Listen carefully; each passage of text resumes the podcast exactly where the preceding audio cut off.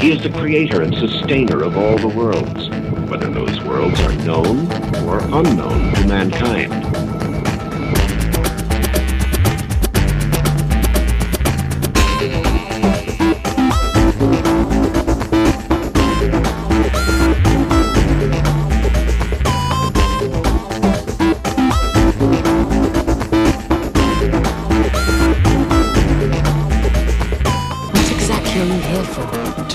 With eyes unclouded by hate. Does not wisdom cry and understanding put forth her voice? Hello, everyone. My name's Charlie. You might know me better as sci fi fantasy writer C.E. Dorset.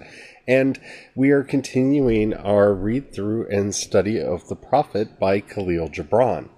And I hope that you've been enjoying this series as much as I have. This is a book that's meant a lot to me over the years and is one that I go back to and read probably too much. Yeah, probably too much. It's up there with the Joseph Campbell Companion, which, if I could do the same thing with it, I would, but that's a very big book, and that would be like years, years of episodes. Because there's a lot. There's a lot in that book. But if you've never read it, you should definitely check that one out as well. So we're going to be picking up today on the with the chapter on joy and sorrow. If you have the desire to read along and pay attention with the text, the book is now in the public domain, so you should be able to get yourself a copy of it fairly easily. Just do a search for The Prophet by Khalil Gibran. And I'm actually reading one from uh, Project Gutenberg on my screen right now. So it is available online. So enjoy. Going to the text. And then a woman said, Speak to us of joy and sorrow.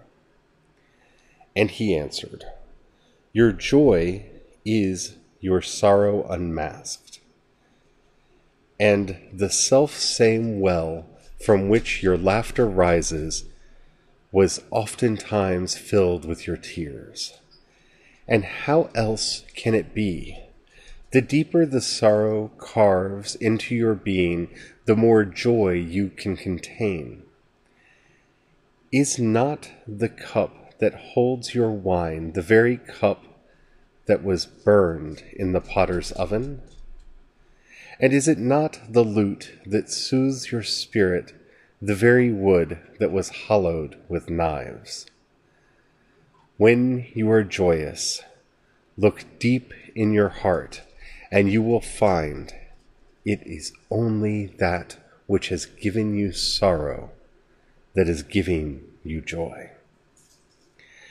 This is one of those wonderful, almost Zen koan type chapters of the book where he takes two competing ideas, two things that are so often looked at and seen as opposites, and shows you how they are interconnected and how they are really not even opposite sides of the same coin, but how one brings the other one and how they interact with each other.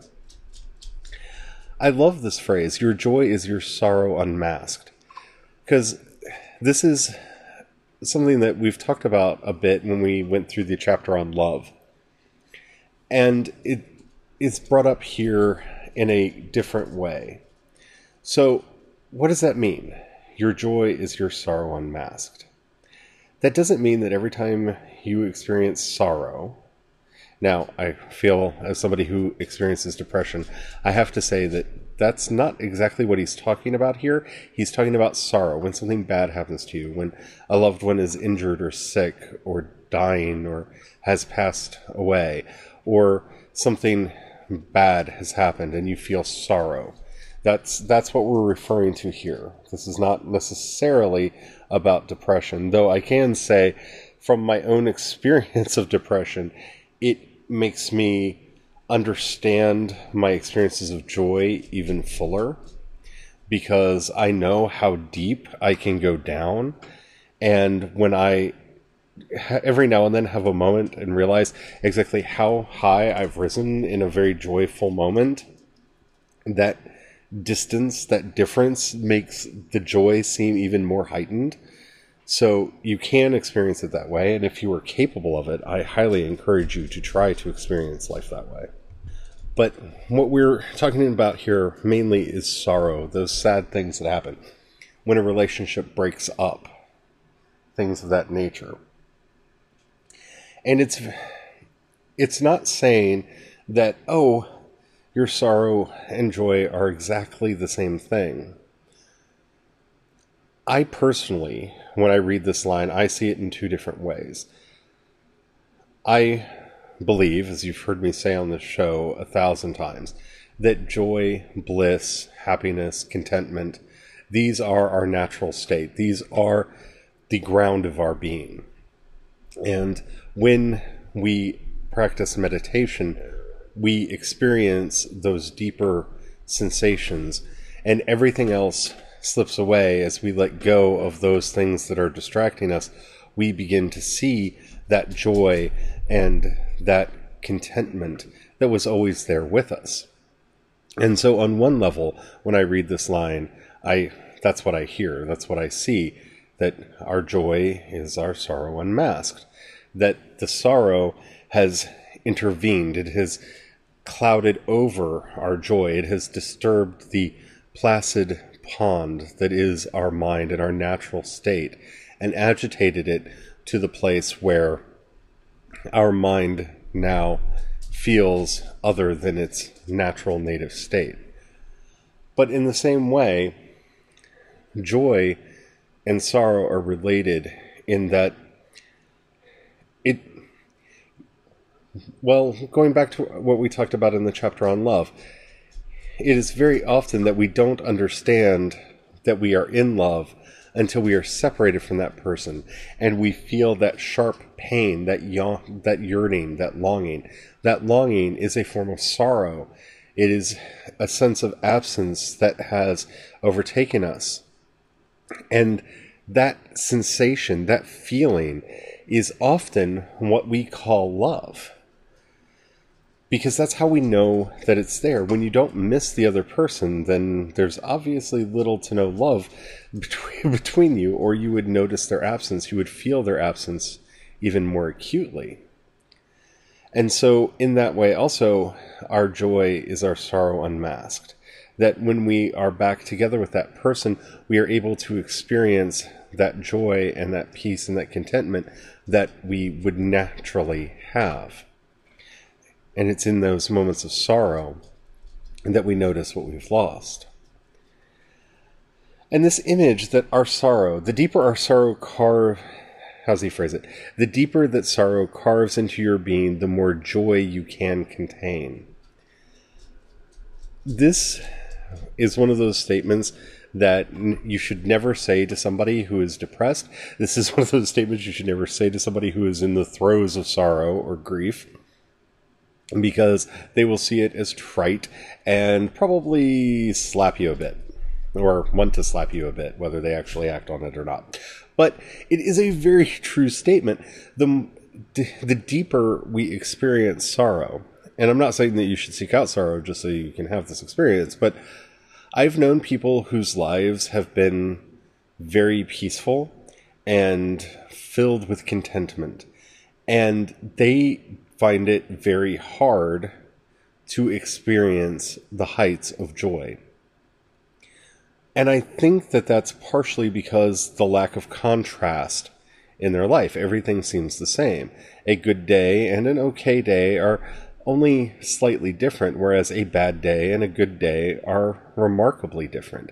And so that contrast is what shows us the difference.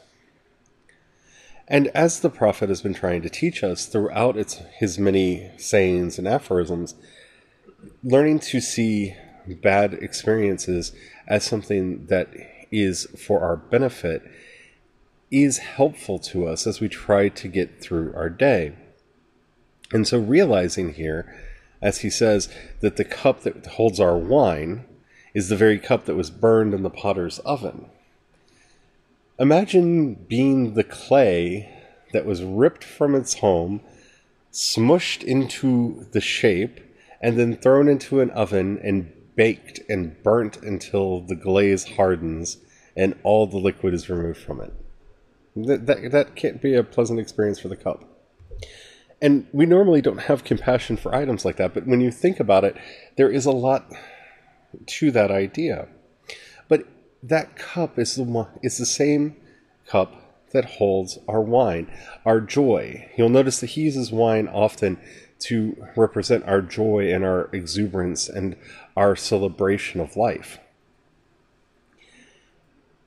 Well, you wouldn't have the wine in the cup if the cup hadn't been through the fire. And this is an important lesson for us all to learn. We would not be who we are now if it wasn't for both our triumphs and for our sorrows. If it wasn't for both the positive and negative things that have happened to us, we would not be who we are.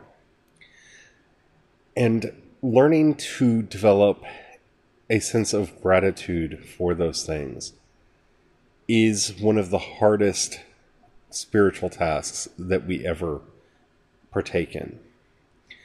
And I'm not going to say that it's easy, and I would never say that it's easy. But I know some of the more difficult and mm, troubling and problematic experiences of my life are the ones that shaped me and made me capable of experiencing some of the greatest joys that I've ever had.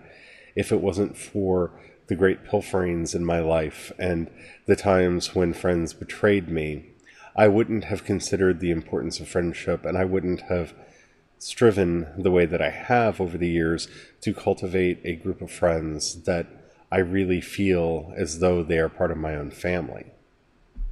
And that is a powerful thing that I earned because of the sorrows and the travails I went through through those bad relationships. Like the wood that is carved out with a knife to make a lute, I have learned to make music. It wasn't easy, and I wish I could say that here's the simple trick. Here's the little thing that you can do that makes it all work. Here's the little trick. And I, I want to tell you right now, please, sisters and brothers, listen to me. Anyone who promises you that trick is trying to take your money from you. They don't actually have one. They don't. There is no trick to this. Every one of us will have to find our own path. What worked for one of us will not necessarily work for others. We can share our experiences and we should share our experiences so that we can help each other to grow.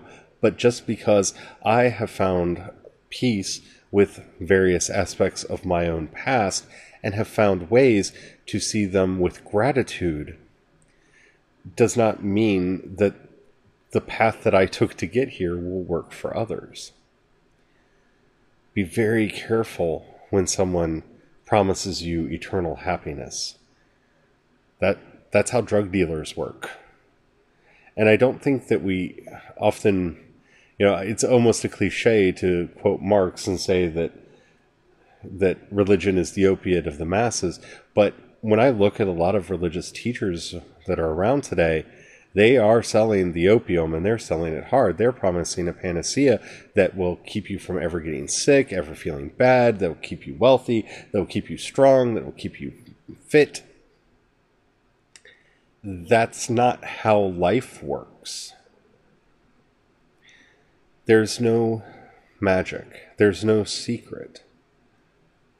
It's all about work and discipline and learning to have that time that you can set aside where you can listen peacefully, where you can listen to the very stillness of your own heart, to the stillness of your mind, making time for mindfulness so that you can see who and what you really are. There's no shortcut to the hard work, and anyone who promises you a shortcut is selling snake oil. The prophet here is not offering snake oil. The prophet is telling us a basic truth and inviting us to find our own way down that path.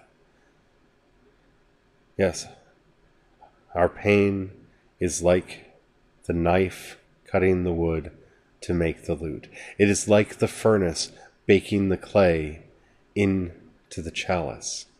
But once those things are done, once you get through to the other side, then you can enjoy the wine and the music.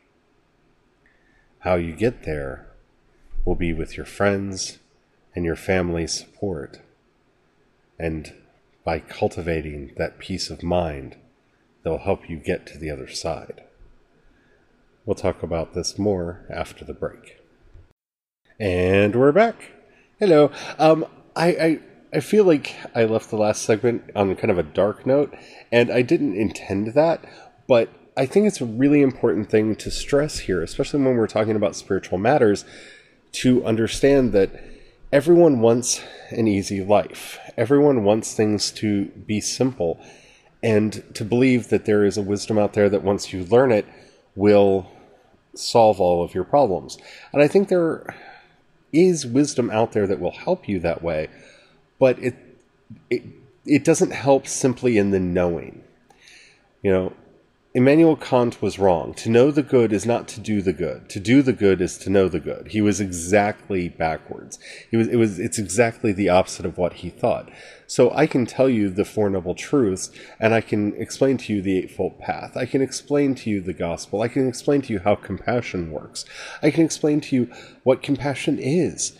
I can teach you how to meditate. If you don't meditate, if you don't practice compassion, if you don't walk the Eightfold Path, if you don't live with the Four Noble Truths and experience them in your life, they won't mean anything to you. They won't help at all.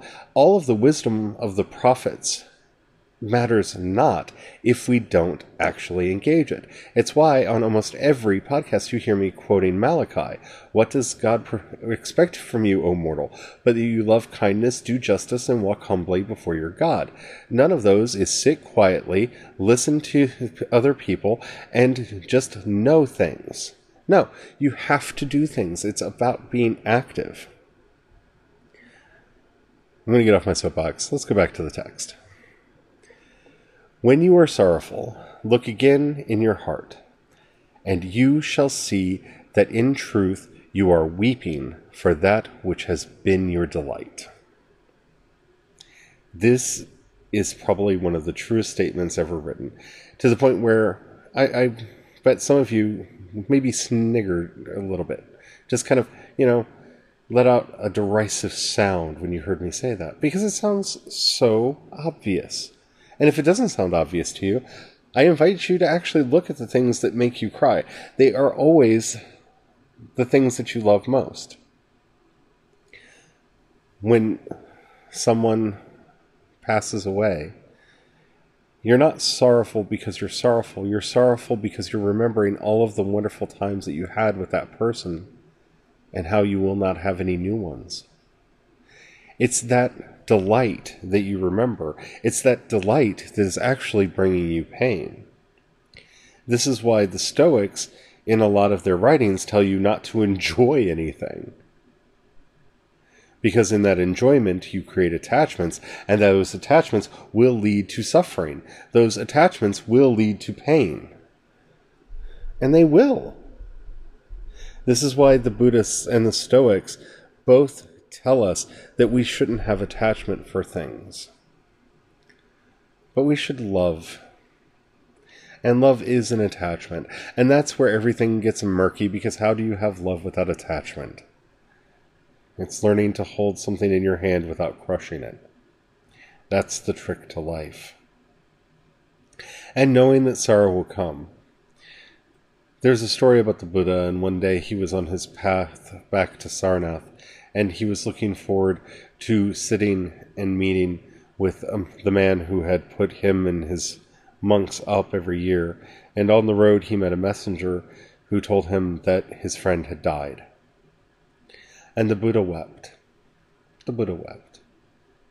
This is an enlightened being. This is a man who had seen the Four Noble Truths, who had discovered the Four Noble Truths and discovered the Eightfold Path, but still he wept because in this life they would not share any more time together. But this is the time when we learn the true meaning of non attachment. If you hold on to that sorrow, if you hold on to that grief, it will destroy you.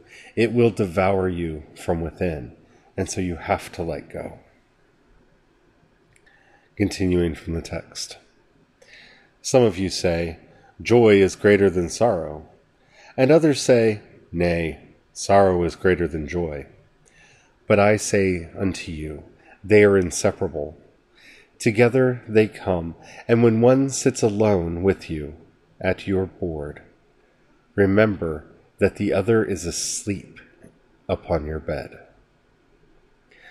I think that's such an important lesson to learn. Joy is not greater than sorrow. Sorrow will one day come again. Sorrow is not greater than joy. It may take time, energy, and effort, but joy will come again. But when we have one, it is easy for us to get lost in the illusion of permanence that covers all things. We get trapped in this idea that everything is permanent. That the way things are now is the way things have always been and the way things will always be. That's never true. Nothing is permanent in this world. Nothing is permanent in this life. All things change. One thing gives to another. One thing will always change into another. It is an endless circle and an endless cycle. One thing arises and another falls. This is the very nature of life. And so remember when you sit at the table with joy, sorrow is sleeping in your bed. And at some point they will wake up. And the same is true, and almost more important to remember when sorrow is upon you, that joy is sleeping in your bed.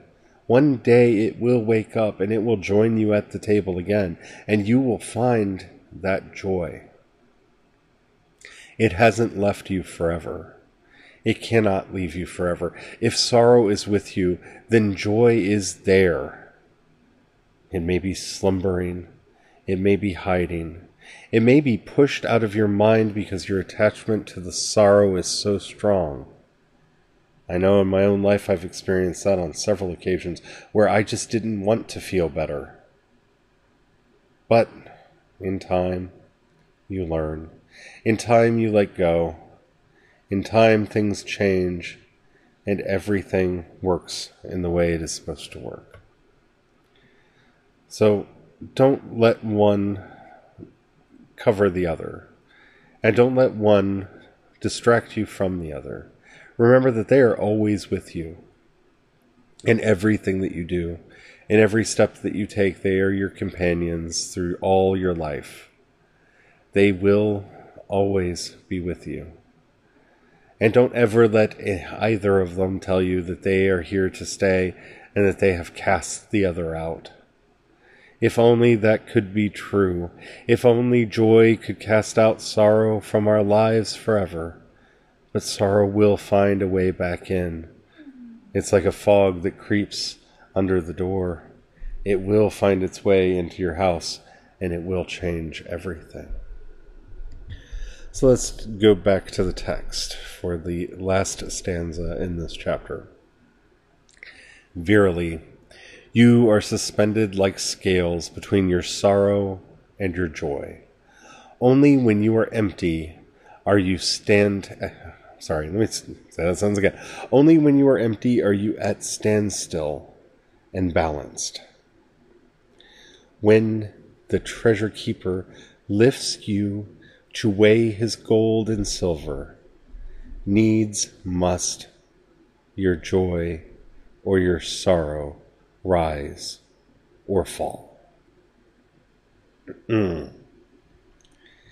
This is a powerful image. One of the great things about this book is it gives us so many wonderful metaphors to contemplate our life with. And this one is so powerful and so wonder- wondrous. Notice that you are not either your joy or your sorrow. This distance is important. Yes, they are there. Yes, they will come. Yes, they will go. They will dance around you for all your life, but you are neither one of them. You are like scales between them. And so, when the treasure keeper lifts you to weigh his gold and silver, either your sorrow or your joy will rise or fall. As it depends which plate the gold and silver are placed upon. And that's such a vital image because we often feel weighed down by joy and lifted up. I'm sorry, weighed down by sorrow and lifted up by joy. But when you think about it, you're weighed down by either. Both of them come upon you and enter your mind and take from, from you whatever was there before. One will push out the other and lead you to this place where you can imagine that the other will never return. But remember that you are like the scales. This is something that I think we're going to be getting to, and I'm not going to go too much into Star Wars right now, but I think this is something that we're going to get to in the Star Wars series. Because this is such a big thing in our culture as we talk about the good and the evil, the light and the dark, and that they must be in balance. And we talk so much about balance. Or we talk about complete and utter imbalance, that you must be pure this or pure that. No one is pure Nothing is pure. Nothing that is under the sun is pure. So, in all of this, remember that you are the scale. If you are feeling more of one than the other, then something has been placed in that plate to make you feel it more. Learning to find and to see what that is and gaining the insight from that so that you can adapt and change and become better. That is the real secret of life. And it's one I wish I could teach you. I wish someone could teach us. But it's something we have to learn for ourselves. If you don't learn how to see what is weighing in your own scale, no one can teach you how to do it. This is what mindfulness is for. This is what our mindfulness practice teaches us every day. When we sit there and we weigh the scale within us and we try to find that balance, that equilibrium that allows us to enter the mindful state. We learn to see, we learn to gain insight into what's on those plates. I hope you enjoyed this episode. I've enjoyed doing it. I really love this book, and I hope you like this series. If you have, and the app that you're listening to me on allows you to rate either this episode or this podcast, please do so. That really helps me out a lot. That tells the algorithm to share me with other people. If you've got a dollar you can pass my way, depending on the app that you're listening to me on, there'll either be a button that says support or in the show notes there'll be a link that says support on Anchor. If you click that, you can support me at the $1, $5, or $10 levels. That money goes to me and helps me pay for upkeep on Wisdom's cry and helps me to continue doing the things that I do. So thank you. If you don't have any money or you just don't feel like doing it right now, that's fine. I don't do this for money. But if you could please say a prayer for me, your prayers are powerful and they do help out a lot. And if you know anybody who you think will benefit from this podcast, please share it with them. That helps out a lot too. If you want to contact me, Easiest way to probably do it is on Twitter. I'm Wisdom Cries Out on Twitter. You can find links to all my social media and everything that I do over at wisdomscry.com. And until next time, may God bless you and keep you ever growing in wisdom and compassion. Amen.